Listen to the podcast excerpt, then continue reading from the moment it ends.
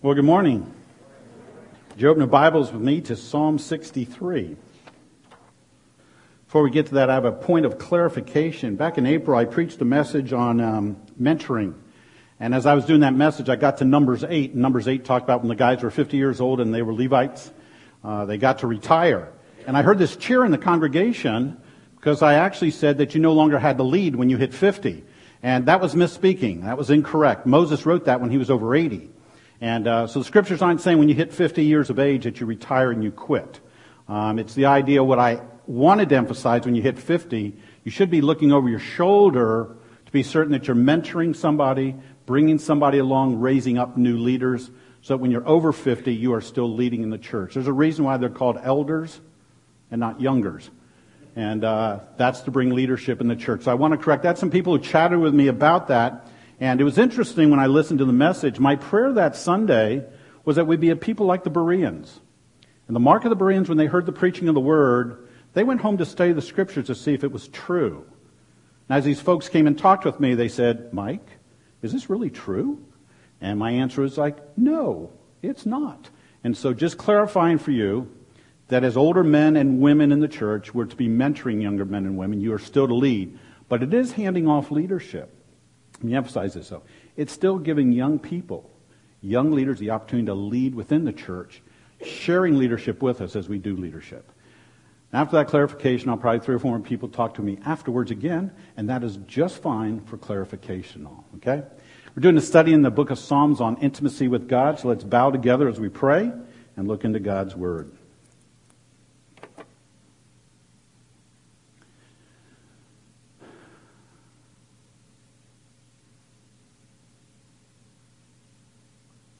Lord, a sense of quietness of the soul is good in the busy world we live. To realize not even a sound in the room, but the noise that we're accustomed to. Lord, we want our hearts and minds quieted that your Spirit may speak to us. Oh, a real freedom to speak to our hearts. We're people who talk about wanting intimacy with God. But we're also people that find it difficult to find the time for intimacy with God. So our desire is that your Spirit is able to speak to our hearts. We find ourselves being addressed by what we need to hear. That your word is able to be that powerful tool to examine our motives, our intentions, our life, so that you make us the men and women the young people and children have a heart that seeks after God. For it's in Christ's name that we pray. Amen. When the psalmists write, they sometimes give us a little context for what they're saying. Not always. But when they do that, it gives us sort of a little historical reference by which the psalm comes out of. This is one of those psalms. David starts off and just gives us a little brief statement about what this psalm is about or what it comes out of or what experience he has. As we're reminded, the first verse here is actually that little superscription that you have where it says Psalm 63 and then it reads, a psalm of David. And here's the phrase. When he was in the wilderness of Judah. Now, as soon as you hear that about David's life, I think, at least for myself, my immediate direction was well, I know when this took place. This is when David found himself anointed to be the next king, and Saul was chasing him all over the land. That's what it's talking about. It would seem that's true until you get to verse 11. Take a ver- look at verse 11. Here's what David says at the end of his song, psalm. But the king will rejoice. Now, this isn't when he was waiting to be king. This is after Saul was king. This is a wilderness experience that David had after he became king. And all of a sudden you pause and say, when in the life of David did somehow he leave Jerusalem and find himself wandering out in the wilderness after becoming king? We find it takes place in 2 Samuel 15. It's a story when he has brought his son Absalom back to the city. And after Absalom's been in Jerusalem for a period of time, he's been going out and building alliances and friendships with people out in the countryside. And over time, Absalom builds allegiances to him. And all of a sudden, Absalom rises up in Jerusalem. He's going to find himself coming against his own father, David. And David actually packs up his family, packs up the leaders, and leaves the city of Jerusalem to go out into Judea. And while he's out in Judah, Absalom takes over the throne, the kingdom in Jerusalem. And David, after being king, is wandering out in the wilderness. This is a psalm that's talking about intimacy with God. When all of a sudden you find yourself pushed out into the wilderness, find yourself pushed away from God, pushed away from your circumstances, because all of a sudden you have a child who's rebellious and somehow usurping authority in such a way that it pushes you away from their life. This is a psalm that talks about if all of a sudden you start reflecting and you realize you have that child that's disobedient to God. And with their disobedience, they somehow have slowly pushed you away. That you feel a sense that you're no longer the one in your own home who has authority or able to do things.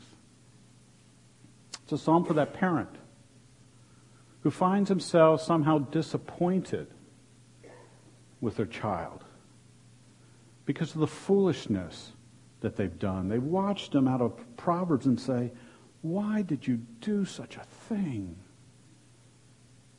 And your heart's filled with disappointment. It's when all of a sudden you find yourself, for David in his wilderness, where all the sense that he should have been the leader of his home, to bring grace and mercy to his own family, finds a son who's rebellion, rebelling, who actually pushes him out of his home. Oh, this has application far beyond just dads wrestling with their relationships with sons.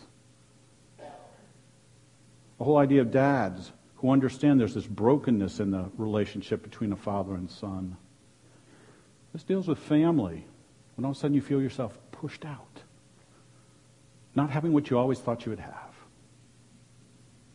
That's when you're married and all of a sudden your spouse, for some reason, determines that they're going to sort of drift away from the Lord you find yourself being alone in your own home. Whether it's a husband who starts pursuing other pleasures and activities, whether it's a wife who finds herself distracted and so busy, but somehow there's this slowly drifting apart where you find yourself, in all honesty, in a wilderness and alone that you've been pushed out of your own home.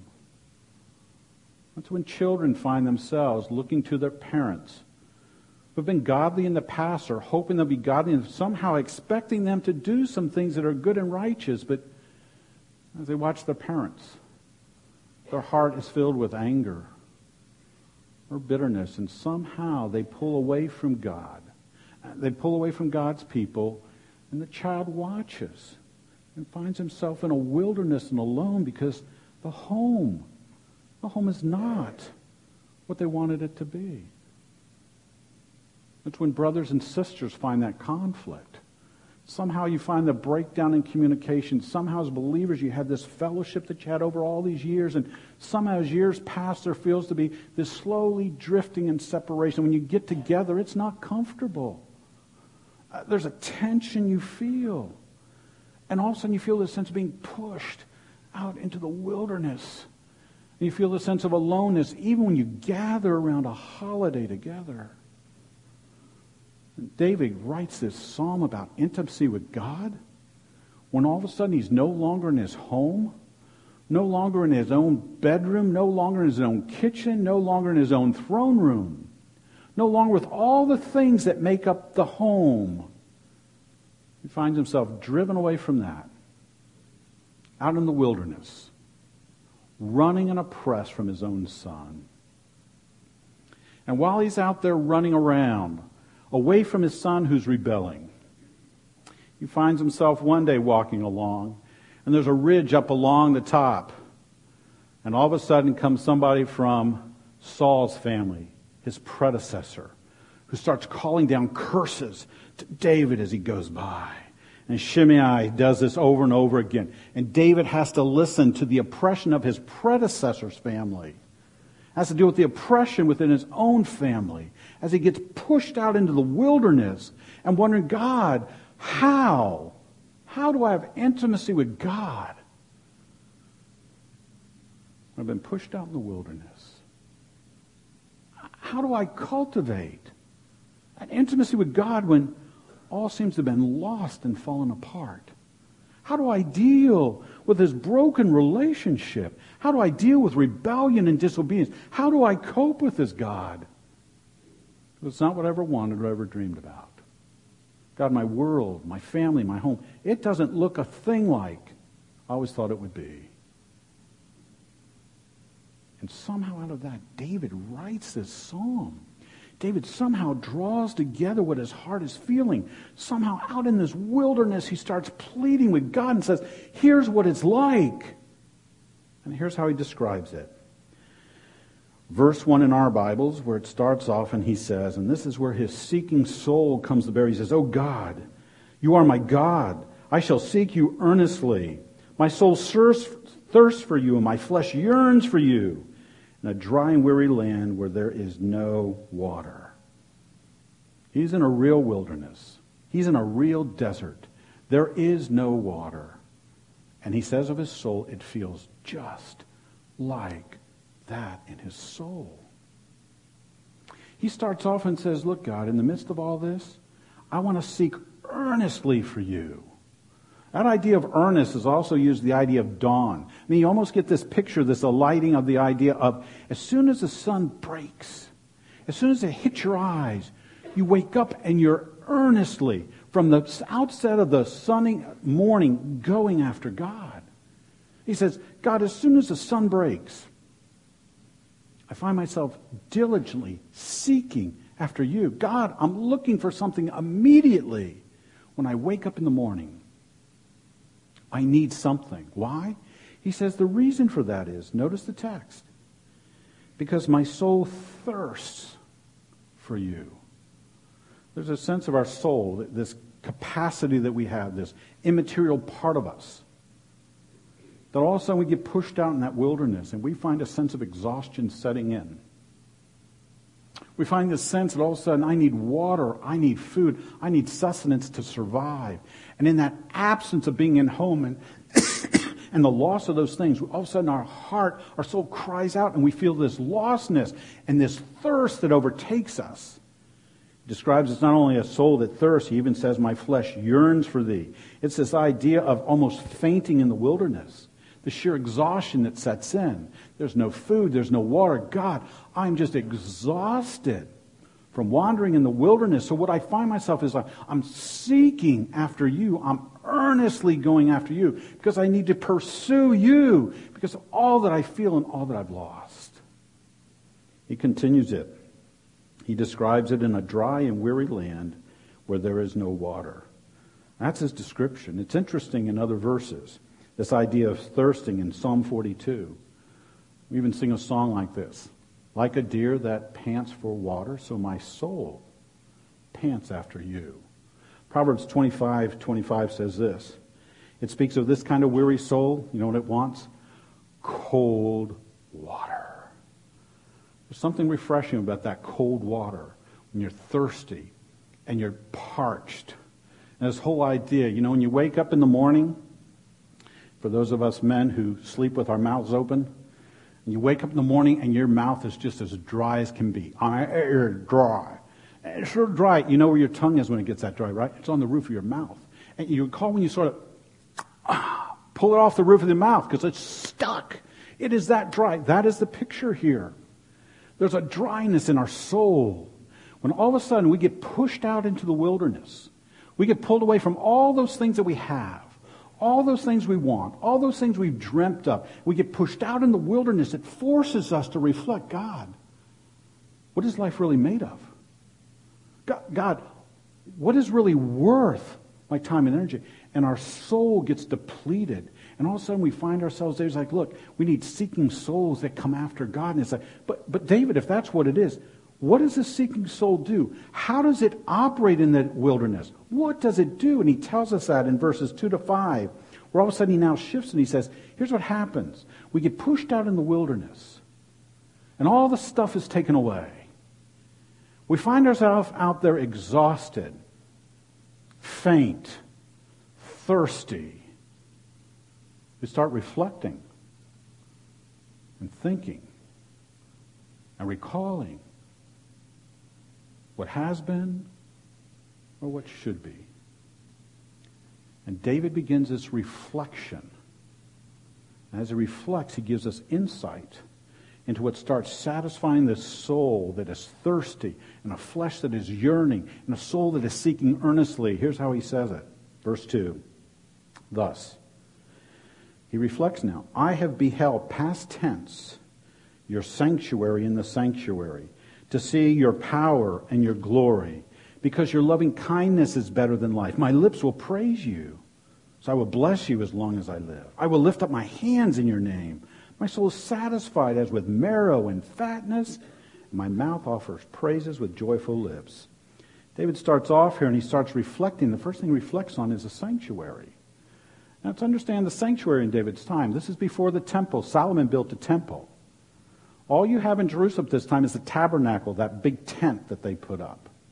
But inside the big tent is the Ark of the Covenant. And the Ark of the Covenant has these two angels, cherubim angels, and their wings spread across the top. And they touch at the top. And they come down to the sides. And in between there, it identifies the Shekinah glory, that residential glory of God. That's where he resides. And that's where the high priest would go in and, and put the blood on the ark for the forgiveness of sin each year. That's what is there. And as David is leaving Jerusalem at this time, the priests actually gather up the ark. And they start walking the ark out with David as they leave Jerusalem. And David finds out the ark is when they say, hey, guys, you take it back. It doesn't go with us. It stays in the tabernacle. It stays where God is, and he sends it back to Jerusalem. So now he's wandering in the wilderness. He's out there on his own, and he starts beholding, rethinking, reflecting on the sanctuary. What's the sanctuary mean? It's not like us coming into our sanctuary. You got to understand, this is where God is present. And he starts reflecting. He identifies a couple things. He identifies not just the sanctuary where that forgiveness of sin takes place. He starts talking about the power of God. He recalls where that Shekinah glory is. He knows what that means in his life. He reflects and says, You know, when I think of the sanctuary, I think of God's power at work for the nation of Israel. He also thinks of the glory. That's that residential presence of God. He recalls that. He recalls when it was described by Moses and all, where all of a sudden God's glory came in and whoosh, filled the Holy of Holies. He recalls what that is. And he understands that's the glory of God. And as he contemplates the sanctuary and God's power and God's glory, as he reflects on this, he also remembers one other thing. That's where the people of God gather too. Where do the people of God go? They go where the tabernacle is. Where do the people of God go? They go where the Ark of the Covenant. Where do the people of God go? It's where the priests are. Where do the people of God go? They go to Jerusalem. And here he's out in, Jerusalem, uh, in Judah, in the wilderness. And he starts reflecting on who God is. He says, you know, God's in the sanctuary. That's where he resides. That's where he shows us he's the leader of the nation of Israel. God is the one who shows his power. And we see his power there. God's the one who shows us his glory. That's what we see there. God is also the one who shows me where the people of God are. And he identifies in this heart that is reflecting that there's this being with God's people that becomes part of that intimacy with God. Well, this is one we all know it's true. It's interesting when I watch even my own life, but when I talk with other people, when they've been walking with God and things have been going well, and all of a sudden they start having a tension with God, the, the, the, walk with God becomes a little more tenuous. They find themselves being pushed out in the wilderness. You know what the first thing that happens in their life? They usually walk away from the people of God. You know, all of a sudden, you know, they usually sit right there. That's where they sit every Sunday. And you know what? They're not there today. And we say, well, it must be a Sunday they're gone. They're not there next Sunday.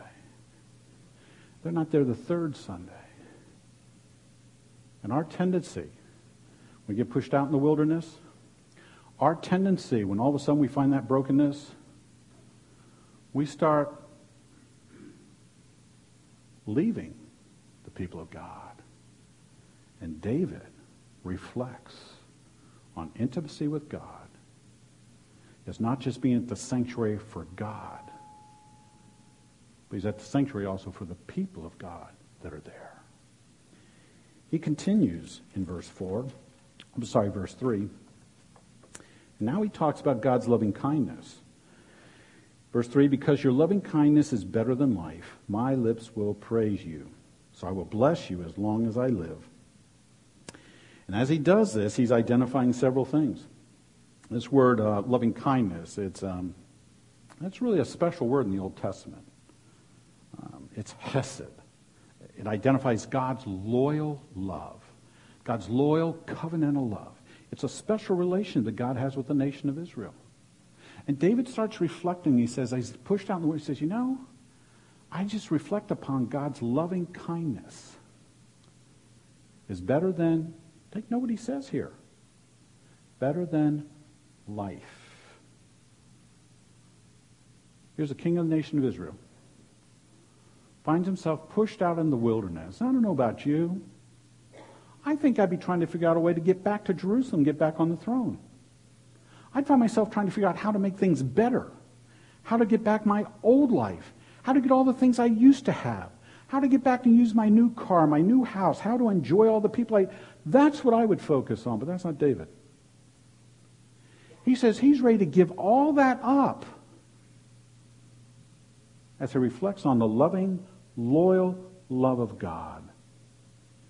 Why do I say that? The result of this is that he's not going to give thanks. He's going to give praise. You ever listen to your prayers of thanks? What we thank God for? Not that we shouldn't thank God.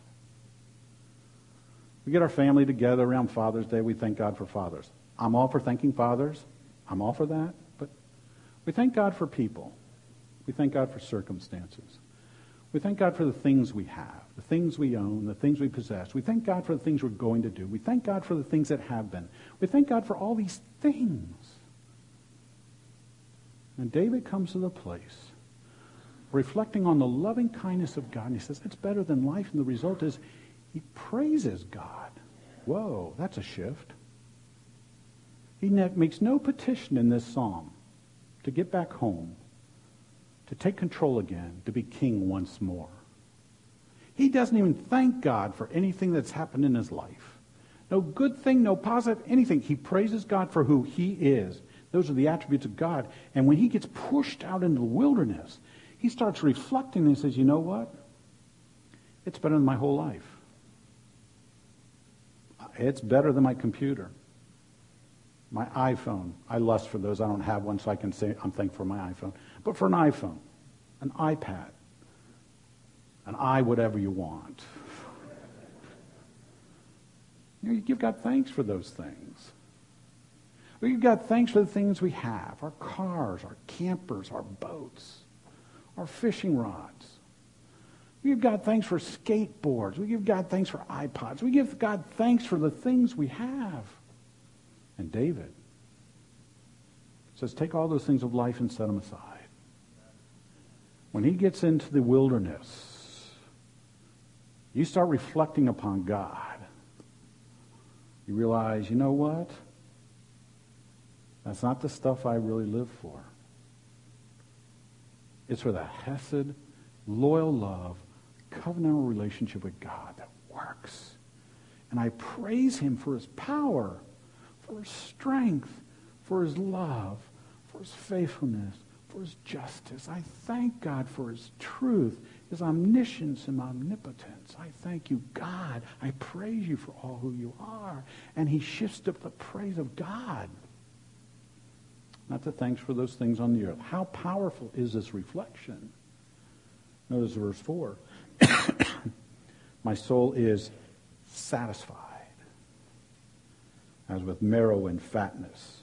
And my mouth offers praise with joyful lips. Here's a man who's been pushed out of the kingdom, pushed off the throne, finds himself in the wilderness and he is praising God with joyful words on his lips in the midst of all that trouble.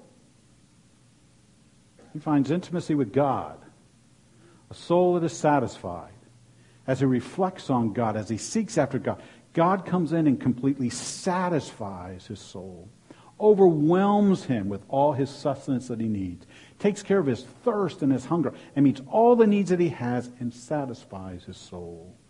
And David finds himself seeking after God and realizing this satisfied soul, it's going to come when you're pushed into the wilderness and you start reflecting on God.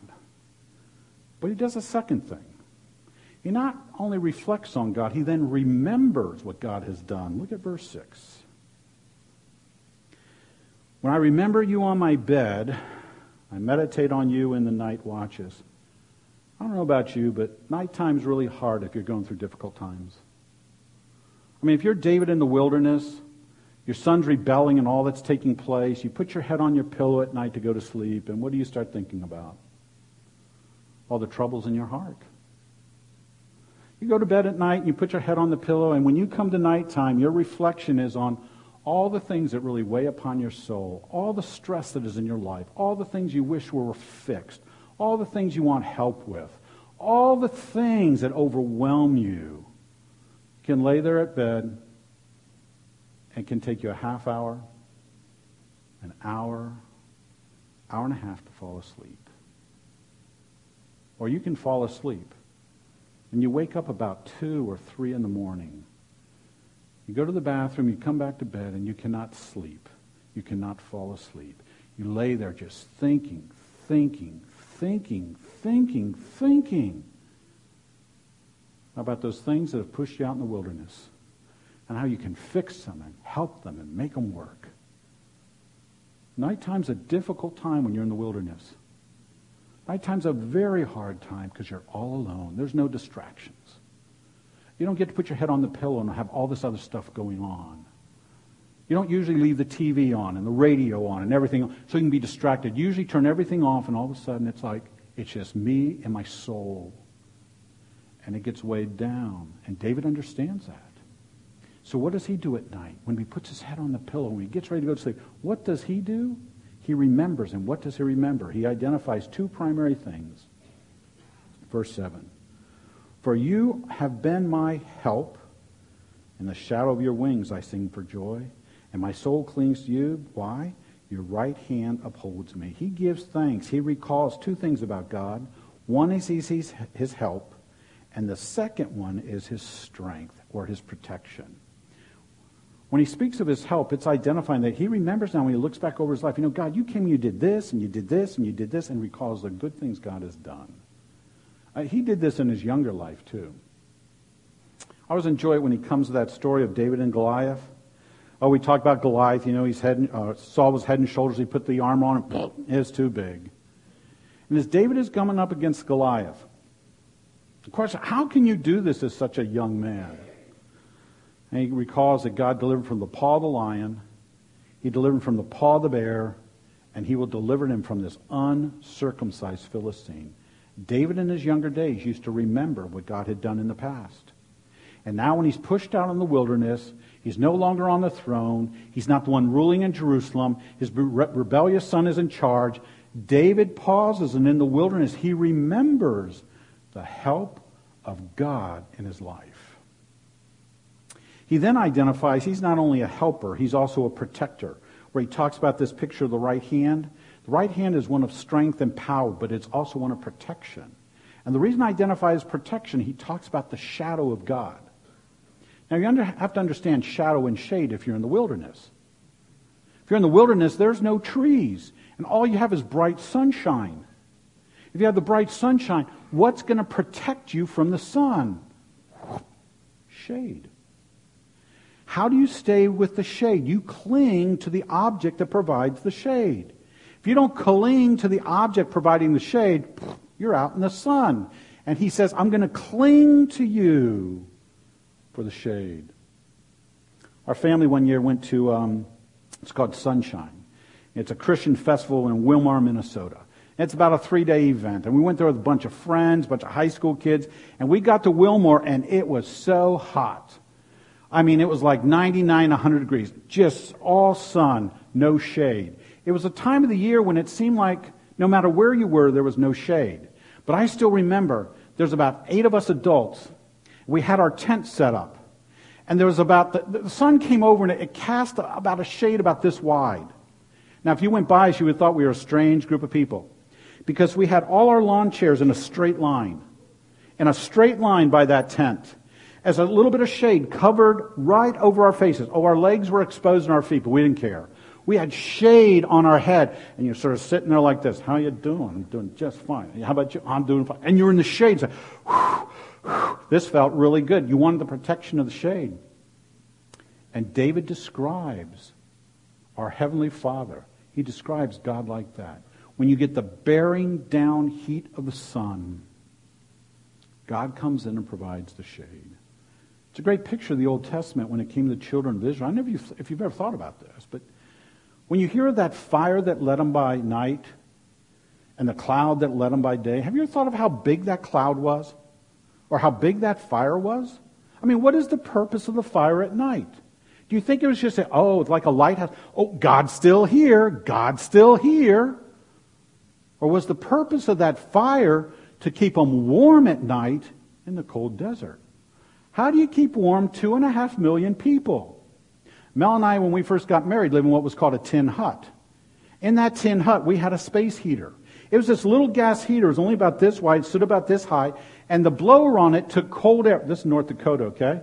North Dakota in the wintertime. It took cold air from the outside straight through the pipe and across this little glass, uh, gas flame about like this and blew it down the hallway. You know what we discovered? It was colder air coming out of that little furnace than if we just sat in front of it. Okay? It didn't keep us warm hardly at all. Now you got two and a half million people wandering in the wilderness. How big is the fire in the desert? Folks, it covered all the people. We're not talking about this little flame. Ooh, there's this. Oh, there's God. It's like, whoa, there's God. Now, how about in the daytime? What did the shade look like? How's he going to protect these people in the wilderness? How are they going to be protected from the sun? You need a cloud big enough to cover what? Two and a half million people. That's not the cloud like Elijah saw the size of the fist of a man, like, whoa. No, this is a cloud. And as David reflects on the shade of his heavenly father, as he reflects on Elohim protecting him, he's in the wilderness too and say, I need a God who shades me, protects me watches over me. And he remembers, he remembers all that God has done. He's been his help, his right hand. He's been his shade over him. And his response is, I need to cling. That's the same word used for marriage. No? For this cause, a man shall leave your mother and father and should cling to. That's the same word here. That same intimate word for marriage is used here for our relationship. And David says, I need to cling to God who's going to protect me with that shade. As David finds himself reflecting on all that, as he brings this remembering soul together, he then finishes off in verses 9 to 11 where he identifies that there is some victory he finds. It, and this victory says, you know, God, you will deal with my enemies and you will give joy to the king. He says it this way. But those who seek my life to destroy it will go into the depths of the earth. They will be delivered over to the power of the sword. They will be prey for foxes. So, God, you're going to deal with them in the way you will. But here's the contrast the king will rejoice in not Jerusalem, not in his life. He's going to rejoice in God. He's not requesting go back to get anything he used to have. He's saying his heart, his soul, his affection is going to be turned and they're going to rejoice in God. In the process, everyone who swears by him, the Lord, will glory. There's a boasting we then have in God, for the mouths of those who speak lies will be stopped. And, and there's a sense of this victory that he has. How so? In the life that he lives, which finds itself rejoicing in not his circumstances, not his life, not in Jerusalem, not in the kingdom, not in the throne, not in his friends, not in all the things he had back home. None of those things. He rejoices in God. There's another thing interesting about this psalm. We usually make a lot about the different names of God. And usually when you hear this word hesed, this loyal love, it speaks of Yahweh, the personal name of God. But David uses the same name for God through this whole psalm, either El or Elohim. Uh, that's the God of creation. That's God of power. Still a personal God, but he's identifying when we step out into the wilderness. I think he's identifying, you know, God, I need to see your power, your strength, your protection at work, so I can rejoice in you, God and not my circumstances around me. David's whole point here, folks, is that sometimes we need to be pushed out or driven out into the wilderness in order that we may find our, our thirsting soul satisfied by God. Sometimes it's actually the wilderness that awakens our soul to all the distractions and things that have filled it. And we get pushed out in the wilderness we reflect, we remember, and we realize all the things that have been filling our soul, all the things we've been dreaming and hoping for, all the things we give thanks for, all the good things in our life, which somehow exhaust us and create this soul that is thirsting after God. And he draws us back to say we need to realize that God's the one who satisfies our soul. It's sort of strange in this psalm to find out that it can actually be this sort of family oppression. These difficult days, this wandering in the wilderness that creates the atmosphere for this to happen. But somehow, if we reflect on the rebellion of kids, or parents, or spouses, or disobedience of parents, or children, or spouses, or friends, if we reflect on the foolishness that they may have, that somehow when all that takes place, that God's pushed us out into the wilderness so that our soul seeks after him. And that we find ourselves satisfied, satisfied by God. Interesting when Jesus Christ starts speaking of this, this idea of the thirsting soul. Turn to John 4 with me. I want to uh, just show you two verses out of John where it speaks of the same concept. When Jesus talks about this thirsting, this thirsting in our soul, he actually first introduces this idea when he's talking about the woman at the well. And when he talks to her, the reason there she's there in the heat of the day is because she's a woman who would not go there in the morning with other women. Her lifestyle pushed her out there at a different time. As Jesus is talking with her about his life and her life, he says this down in verses um, verse 13 and 14.